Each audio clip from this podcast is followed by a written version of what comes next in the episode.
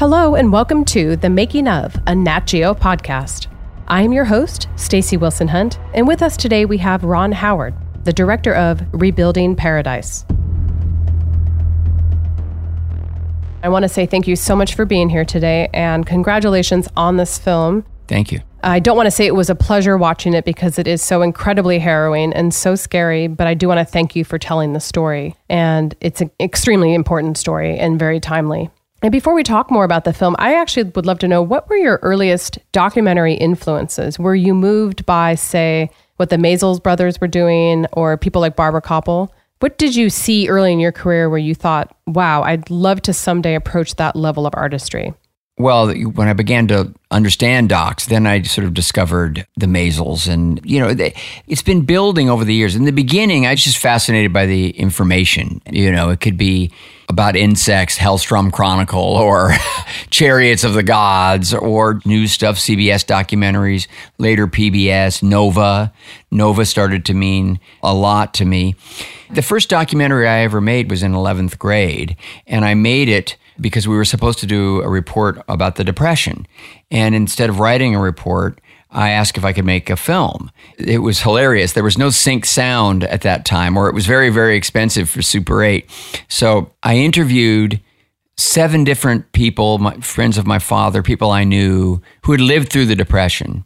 And I began to edit these interviews together. And then I pulled you know, every book, every photography out of the Burbank City Library and got macro lenses and started photographing the stills and doing little zooms, kind of a Ken Burns kind of thing. But I was just imitating what I'd seen in history class. So, I mean, those documentaries that I used to see, you know, once every couple of weeks that they'd show us at school really, really resonated with me.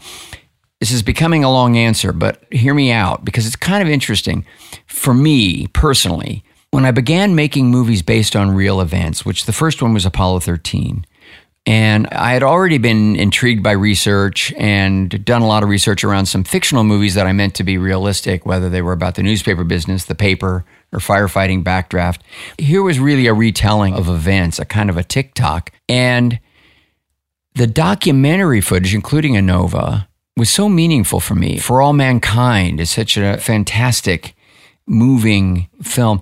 And I began to learn that I could gain so much by seeing what documentarians had done around a subject when they couldn't stage scenes. They couldn't theorize dialogue between two characters and just sort of surmise these things.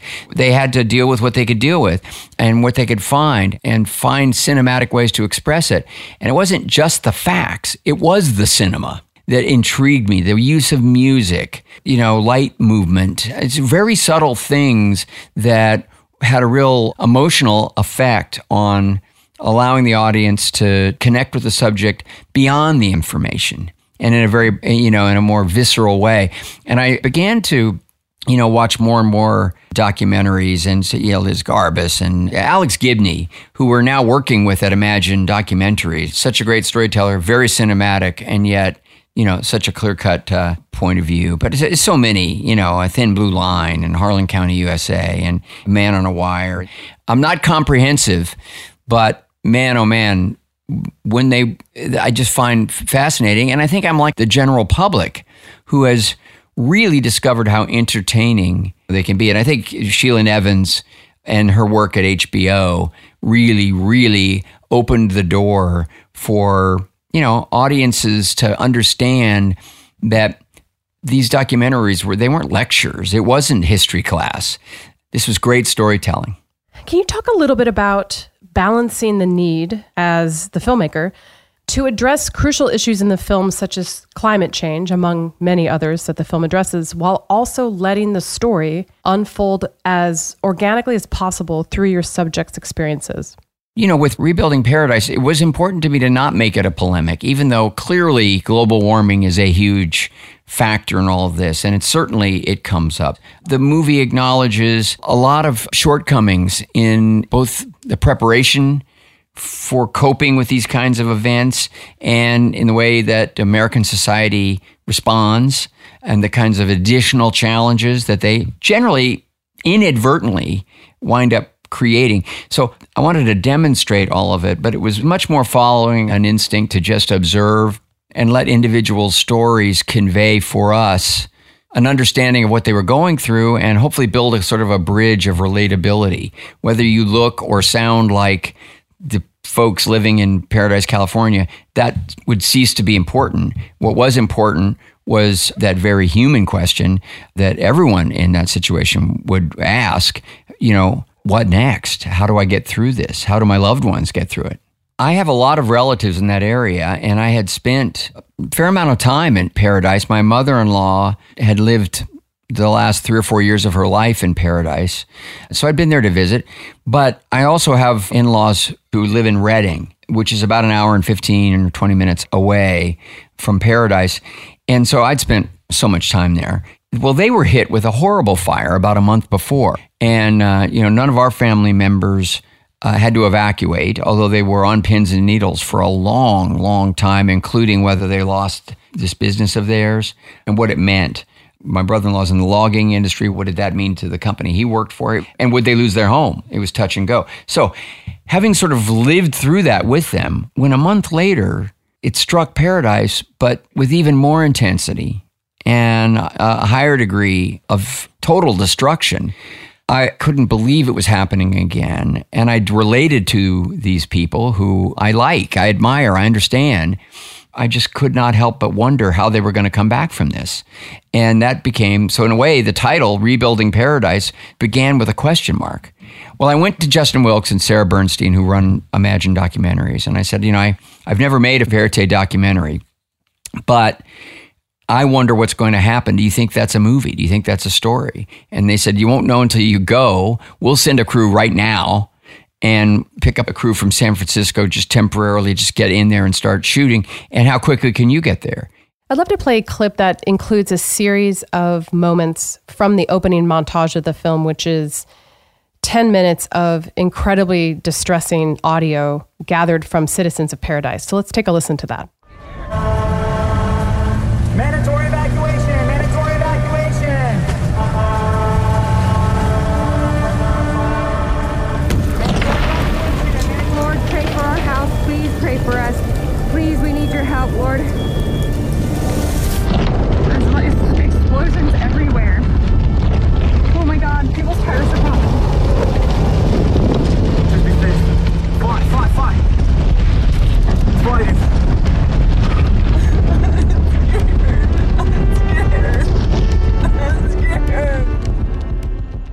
Just in terms of timing when the fire broke and then when you were on the ground. What was the time period in that?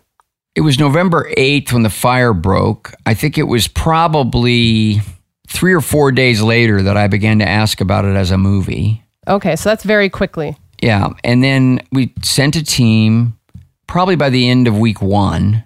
I think I was there, you know, somewhere around day 10, something like that. It was really just at the point that the major news outlets were starting to leave the fatality numbers were fairly stable and it was ceasing to be a headline story. And we were coming in and I, the exhaustion with the media was palpable. Right. But when they saw our team and me, and again, we'd been there shooting a bit, but in that first wave, we were just blending in with everybody because there were so many people covering the story. And I began to say, I want to hear about what it was like, but I think we want to be here for a year and just understand what the next year is going to be like. Right. And they immediately appreciated what I was going for. And fortunately, National Geographic did too.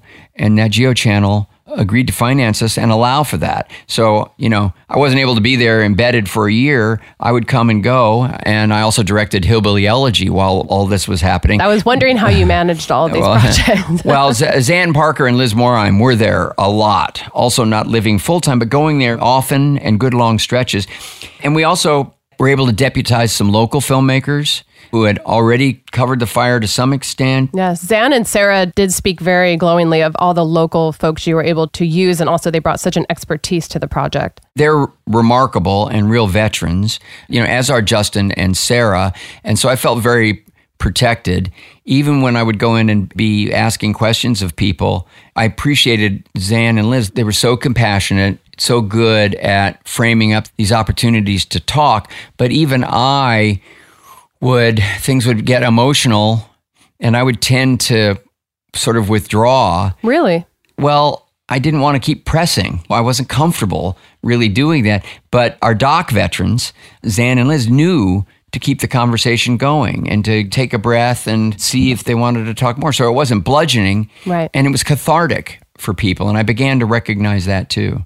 Well, it's funny in speaking to them. I think one of the quotes was from Xan saying, "Never underestimate Opie asking you to talk about your life," which I obviously is very charming. It's very sweet, but I think she did also give you credit for bringing just an added layer of humanity that really allowed people to open up. So it sounds like your contributions and theirs really created and fostered an environment of trust and safety. I think we did gain people's trust and we did keep showing up. And one of the things that I was really locked into were the town events, whether they were difficult, controversial events, talking to PG&E, memorial services, Erin Brockovich and her team coming in to talk about class action suits, or the community's desire to kind of hang on to those events that they'd always built around, like Christmas tree lighting or the Gold Nuggets Day high school graduation. I kept wanting to cover that. And sort of intuitively, I felt that the people who were showing up there, it would give us a chance to find them again, touch base, and catch up with them. And of course, as the film unfolded, we followed certain people more closely, and it wasn't just around the big events. But it was a good instinct because the people who did show up, whether it was for difficult confrontational meetings or celebratory moments of community cohesion, those were the ones who were most ardently engaged in hanging on to hope and making their way through this. And I found that inspiring. Not all of them made it. We lost a lot of people along the way. Right. Who I would have bet were going to stick it out. Can you talk a little bit about just one of the stalwarts of the community, Woody, who I find so inspiring and so charming? He, of course, was a former mayor, and he's very open about he had struggled with substance abuse and became the mayor. And then he lost his home. And we actually have a clip of him talking about how the emotions caught up with him when he was finally able to rebuild his home. Town of Paradise permit to build my home at 1552 Forest Service Road. I'm Jazz.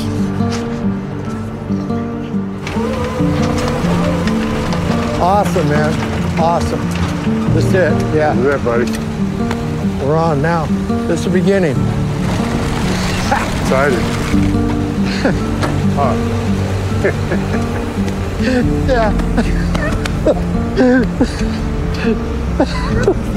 He just finally caught up with me. wow. What did that moment mean to you and this story? It was a real reflection of the long tail of suffering and a kind of PTSD. He was so, you know, with his principles of sobriety supporting him in his own, you know, individualistic way.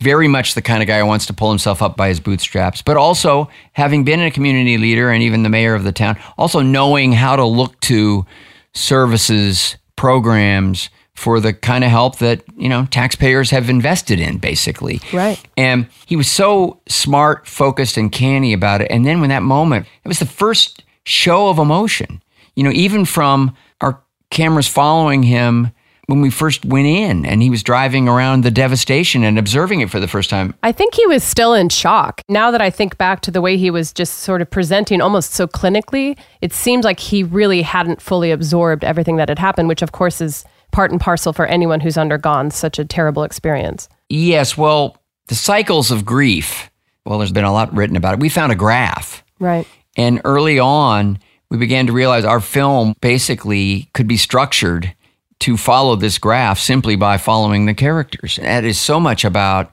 certain individuals being crushed from get go and kind of never coming back. But then a lot of people try to fight their way out of that first horrible jolt of loss. But then what? And boy, you could really see it. It was palpable. You could see the exhaustion set in and kind of the hope drain away. And, you know, Woody hung on to that sort of drive, that ambition to, by God, not let this beat him.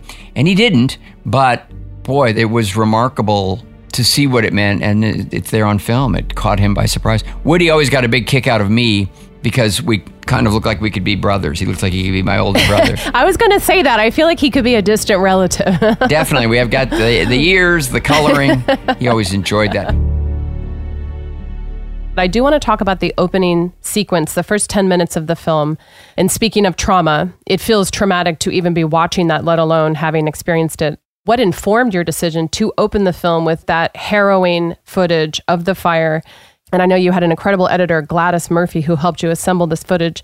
But please talk about, first of all, your decision to open the film that way and how you culled all of that just shocking iPhone footage from residents to create that montage it was a discovery. First, when I got there, not only were people fairly eager to share what they'd been through, or at least they found it, as I said, you know, somewhat cathartic to share that, but a lot of them had something on their cell phone. And some of it was quick, some of it wasn't, you know, cinematic, but it was a record. I mean, I went to the police station and on day one, I was looking at body cam footage that was just heartbreaking. And I immediately felt like we should collect what we could. I wasn't sure what we could find, but I certainly felt we should start searching.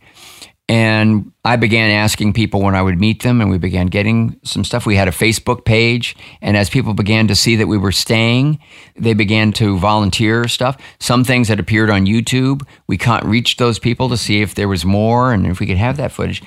And then, of course, in making documentaries, especially something like this, you know, editors they deal in these buckets at first. They just gather up sort of all the relevant footage around a place or a family or, you know, a setting. And so Gladys Murphy began collecting up the bucket of sort of this first person video footage that we had, which my instinct was to use a little bit of it early, create some context, but first and foremost get to know the people and then use the footage to understand a little bit of what they went through and revisit it from time to time. And so that was a sort of the initial structural idea. Uh, you know, I viewed the whole thing as kind of like Thornton Wilder's Our Town, that we were going to use the individuals, get to know them as early as possible, and then let their stories unfold. But when we looked at this bucket first time that Gladys had assembled, it just blew us away. It was devastating. And she had put it into linear order. She had already begun to shape it into a, you know, what was sort of a Saving Private Ryan, Omaha Beach. That's exactly what I thought of. Kind of a sequence. She had all the footage timestamped, so she knew she actually could chronicle how it all unfolded that night. Yes, yes. And she also had people describing it, you know, and so she had not just collected it, she had already begun to shape it, and it was astounding and it was powerful. And we all just looked at each other and said, it might be a little long, but this is how we have to start the movie. I wish I could say it was a grand plan. It was more of a creative discovery, you know, and it didn't change very much. That amazing first cut of Gladys's pretty much held up. She found a little bit more footage we made some things flow and found footage connected to some of our characters. But I think it's the most powerful sequence and visceral sequence of anything that I've been involved in. And I made Backdraft and I've done, I did an Oklahoma land race and I've done some boxing matches and some pretty intense scenes. Knowing that this really happened to people is very visceral and very, very upsetting. So I think it's to sell the message of this movie, I think that was an appropriate opening. I learned so much seeing that sequence come together because those are the kinds of moments that you know you would try to stage in a movie or a television show to try to build a bridge of understanding from the audience to these characters and their voices and the phrasing and the word choices were you know it's not what you would write. It's not even necessarily the way you would direct it. What surprised you in those exchanges?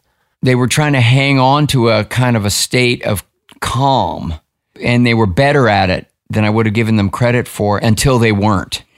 And so it wasn't a sort of an escalating thing. It was sort of hang on, hang on, hang on, you know, let go, can't hold back anymore. And I found that really chilling because we can all imagine ourselves trying to stay calm and then just emotion, you know, overcoming you or fear. And how much of that do you think is this sense of pride? of living away from big cities and sort of this pioneering spirit of living in this very rural area We don't need big cities. We're self sustained. Look at this beautiful community we've made for each other. And I really see that with all those milestones you described the graduation and all the little festivals. You realize how those markers of time become so important to people and really a sense of pride for them. Well, that community did offer a sense of pride for a lot of people, especially the people that we focused on. Now, to be honest and fair, the community also has a lot of people who are, you know, financially struggling. They're retirees. They're people who've moved to the community because it's inexpensive and maybe they know somebody and maybe they can hang on a little bit better there. Those folks were devastated and they evaporated you know, they're in the film, but we couldn't follow their story because they didn't want to be followed and they disappeared. And the people who did keep showing up, who we did focus on, Michelle and Matt and Woody and others, they do have that sort of pioneer spirit that goes with a town like that. And particularly a town like that, because it's not pretending to be anything. It's not a tourist attraction. It's not an industrial hub. It's not a company town. It's really a place in a beautiful part of the country that people chose to live. At one point, it was the logging hub, and that's part of its problem because of the way it was logged many years ago and the kind of forest management, uh, you know, around that in the wake of all of that. Self reliance is an absolute badge of honor for these folks, and knowing and liking and respecting those people and understanding that sensibility, it is part of what attracted me to want to go cover this.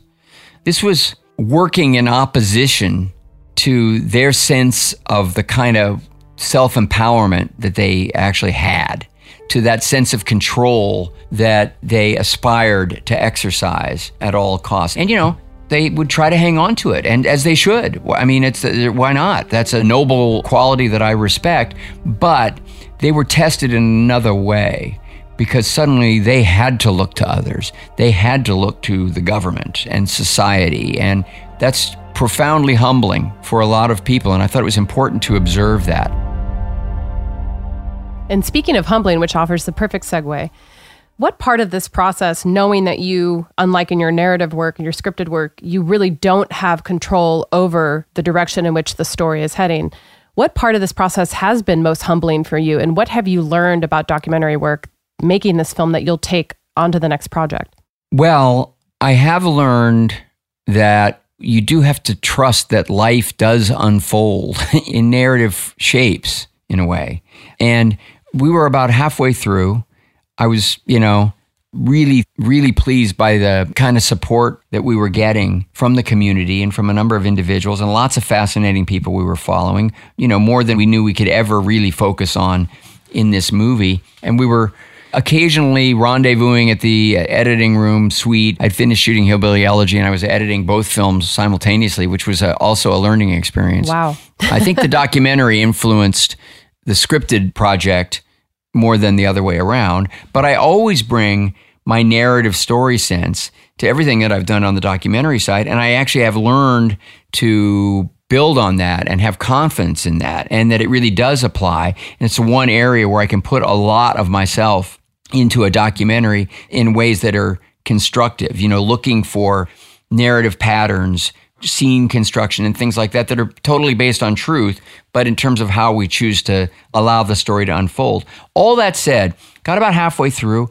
watching this footage, even seeing what Gladys was doing and Mickey and the editorial team, some great stuff. But halfway through, I wasn't seeing real narrative threads other than that we were there and we were going to cover the story for a year. And I remember turning and looking at Sarah and Justin and Xan and Liz and the editors and just saying, wow, it's moving. We're getting great stuff. Is it a movie? Right. and they looked at me as though, okay, welcome to our world. It's a high wire.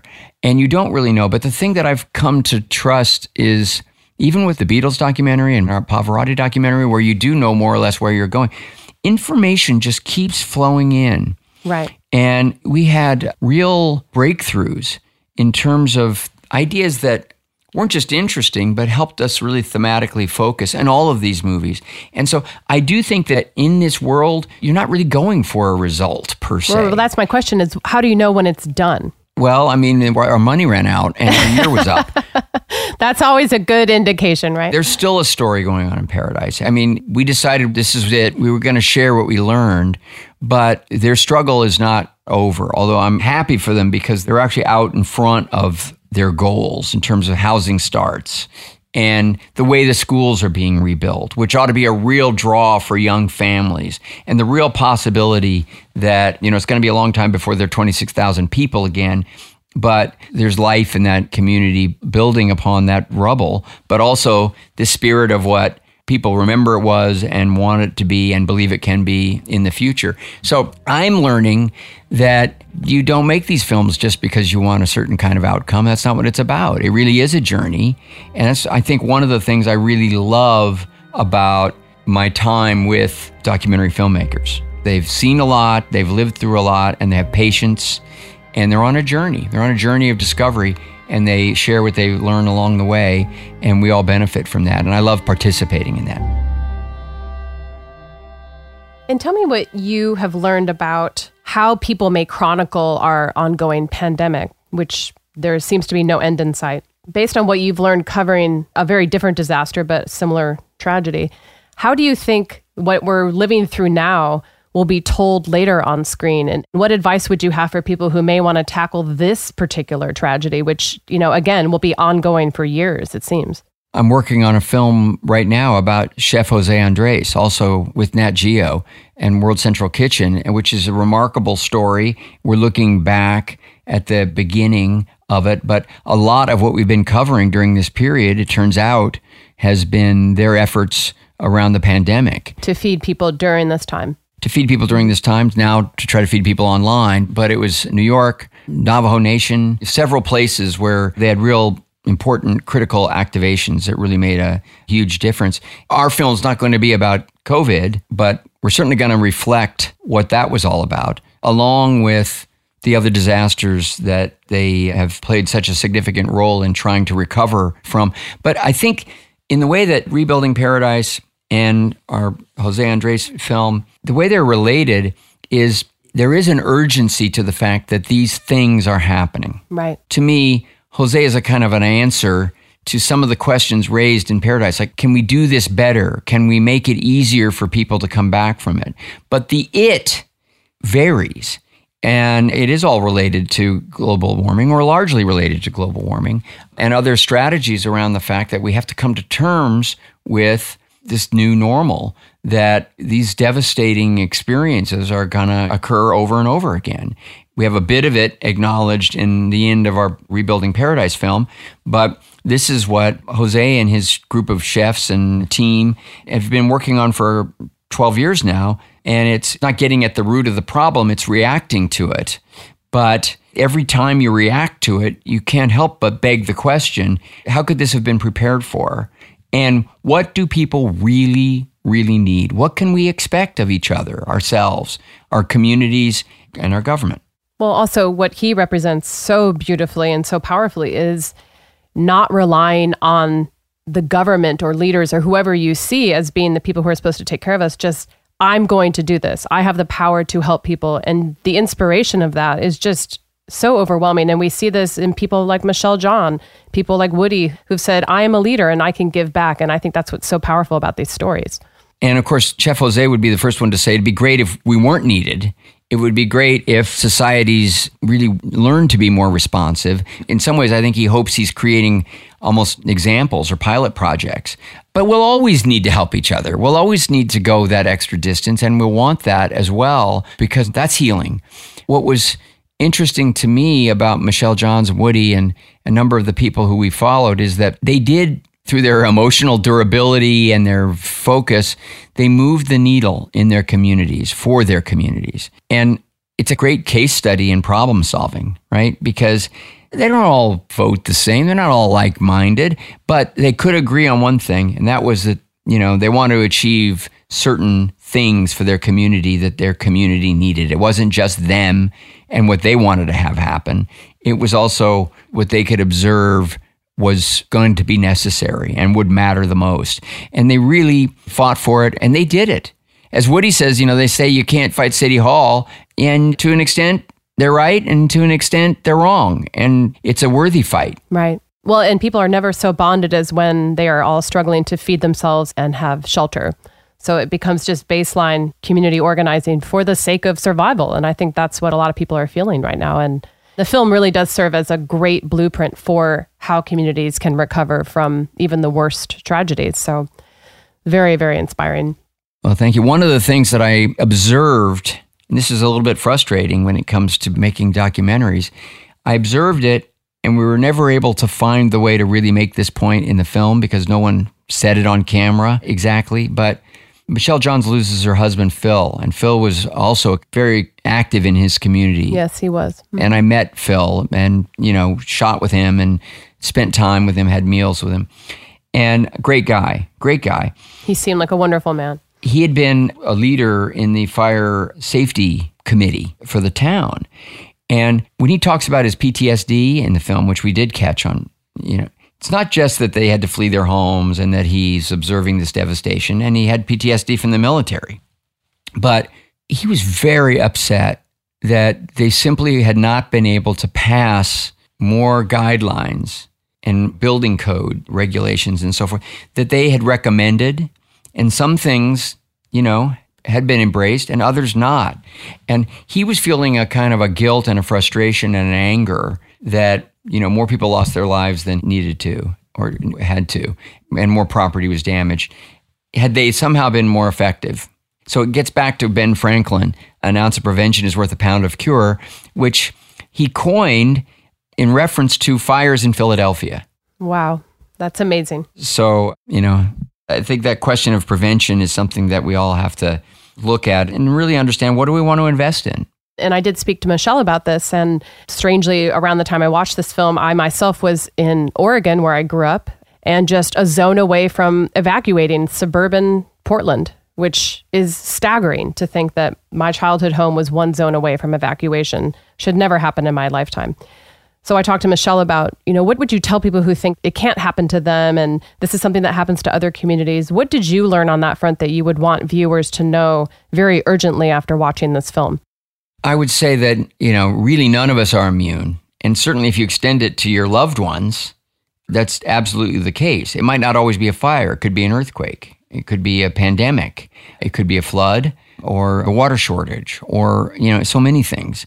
And so I think it's really incumbent upon society to recognize where these threats exist and begin to think about how we want to cope. Right now, we're set up to react, to respond. You know, it happens and FEMA shows up and they mean well. They really do. You know, I saw them on the ground. They're trying. But do they have everything they need in response? And is there something other than response? Is there something in the area of prevention, anticipation that simply needs to be invested in?